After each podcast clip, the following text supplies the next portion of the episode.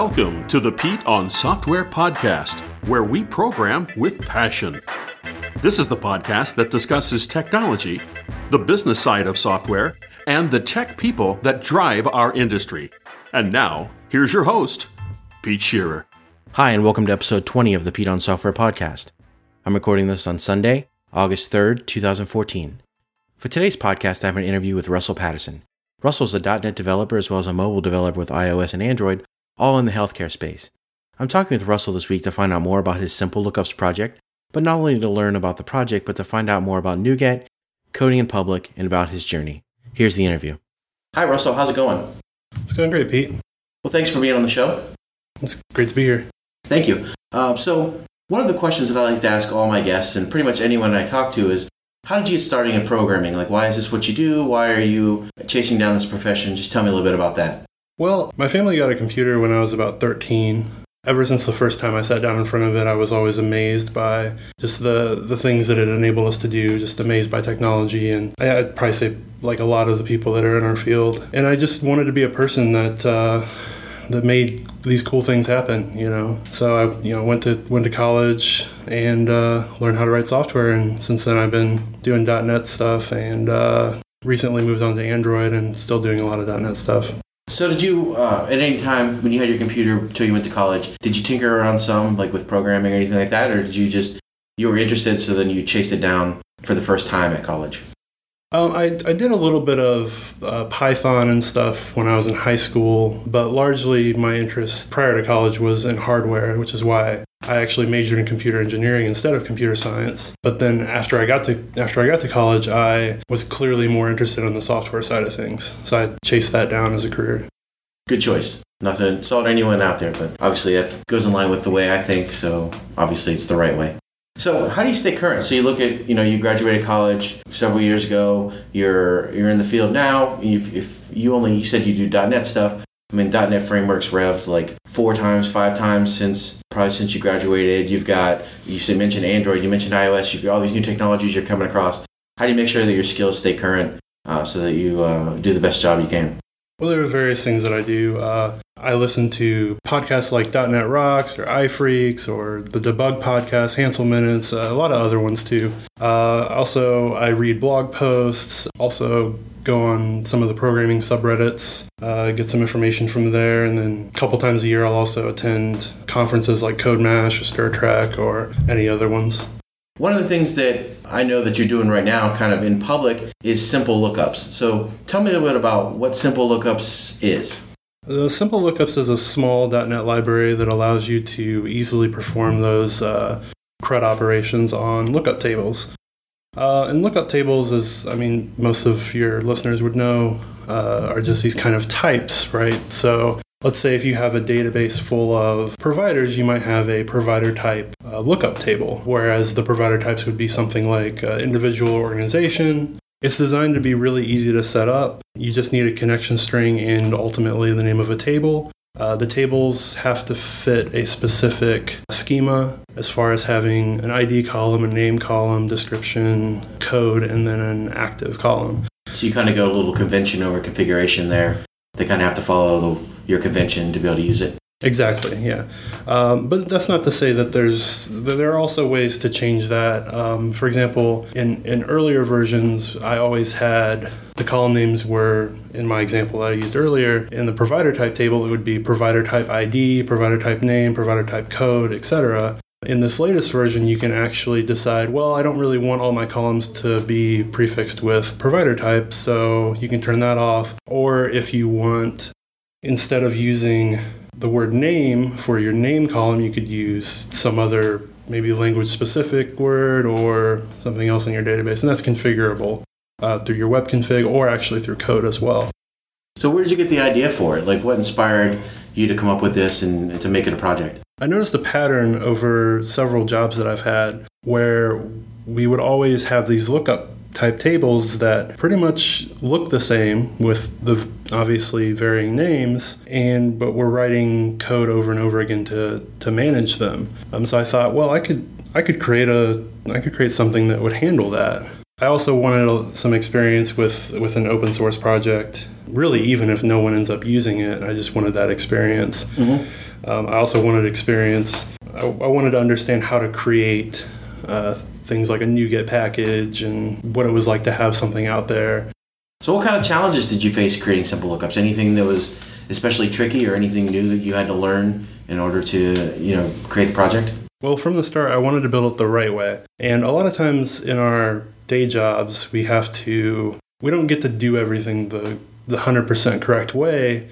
And so I really wanted to, you know, follow good patterns, you know, follow solid principles, make it unit testable. I wanted to take a polymorphic approach instead of basically dealing with conditional hell throughout the entire uh, library. So, you know, that that was one of the challenges was like kind of making myself stick to standards, not taking shortcuts.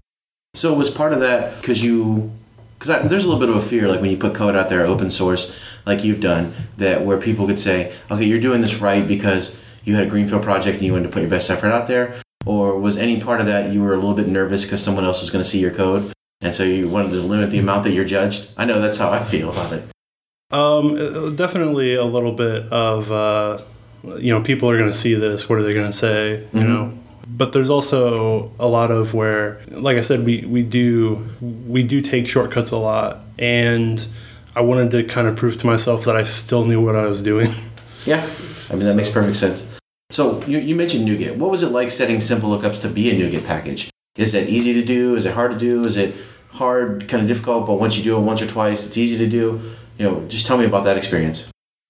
Well, at first, um, I, I, really had no idea where to start. Um, there, there were some tutorials online, but those, but those tutorials didn't provide me with all the knowledge that I needed to create the package that I that I wanted. Ultimately, I started seeing what other people were doing. I downloaded things like Log4Net and other such packages that do a lot of the things like modify config files and those kind of things, mm-hmm. uh, so that I could see what they're doing and then and then build my package based on that. But yeah, it's it's not it's not particularly difficult, but there's just I didn't find a lot of information about specifically what I wanted it to do.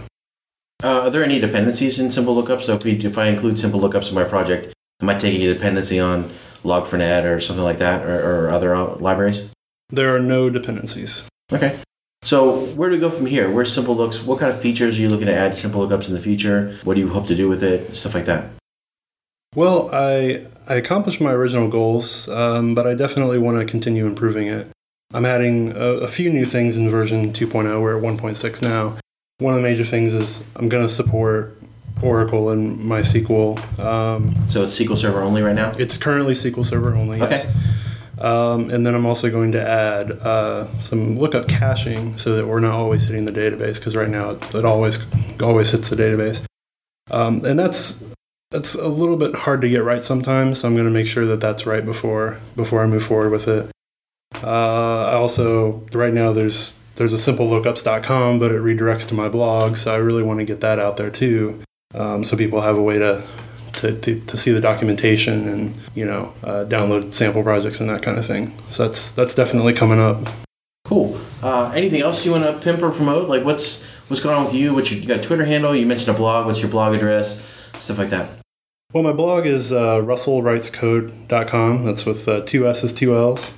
My Twitter is at RWPCPE. The uh, only thing that I really uh, would like to promote is I have a an alarm clock program that I wrote several years ago, actually while I was in college. These days, it's probably not the most useful thing since everybody has a smartphone and a lot of people use that as an alarm clock. But you know, if you want a backup alarm or or something like that, you know, you can you can check it out. At one point, it was fairly popular, but um, these days, probably about 100 people use it a day. So it's 100. That's like twice the listenership of my podcast. So I mean, you're doing really well. Um, so that's how do you find that? Is it is it linked on your blog or, or where do you get it? What's yeah. it called? Is it just Russell's alarm clock? Like what do we got? Well, it's it's just I know this is a very creative name. It's called Alarm. Okay. Um, and actually, it's it's available on my blog. If you go to uh, the things I work on, it's a tab there at the top. There's the alarm, and then several little nothing to call home about little utilities that I have. All right, that sounds good. Well, Russell, thanks a lot for being on the show. I really appreciate it. Yeah, was great being here. All right, and I'll talk to you later. Thanks. Thanks again to Russell Patterson for agreeing to be on the podcast. I really appreciate his time. I have several picks of the week this week.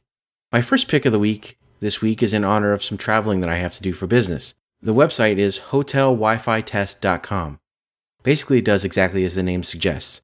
You give the site a city, and it tells you which hotels have the best Wi Fi. And if you're already at a hotel, you can hit the site and perform a bandwidth test to help their metrics for future travelers. I will be definitely logging in to rate the Wi Fi at the hotel that I'm staying at. My second pick of the week this week is Code School at codeschool.com. Code School isn't anything new, and I had a subscription to it about two years ago. I learned a lot about a ton of different topics. The courses are structured like this you watch a short video, and then you do actual exercises in the browser. When you pass, you get to move on. I suspended my Code School account because I had taken every course they had to offer, and they only produce a limited amount of new material every month, so I was paying full price for something I couldn't learn from anymore. So I suspended my account until they built up a backlog for me again. Code School came up this week because I had an old student ask me about more engaging ways to learn material. They were falling asleep on Pluralsight videos and wanted something more interactive. And I think that's Code School's style uh, will help solve that problem perfectly. I also suggested a healthy batch of learning by doing and undertaking a project of their own, similar to how Russell described in today's interview. But if we're only looking to guided learning, then Code School is a great place to start.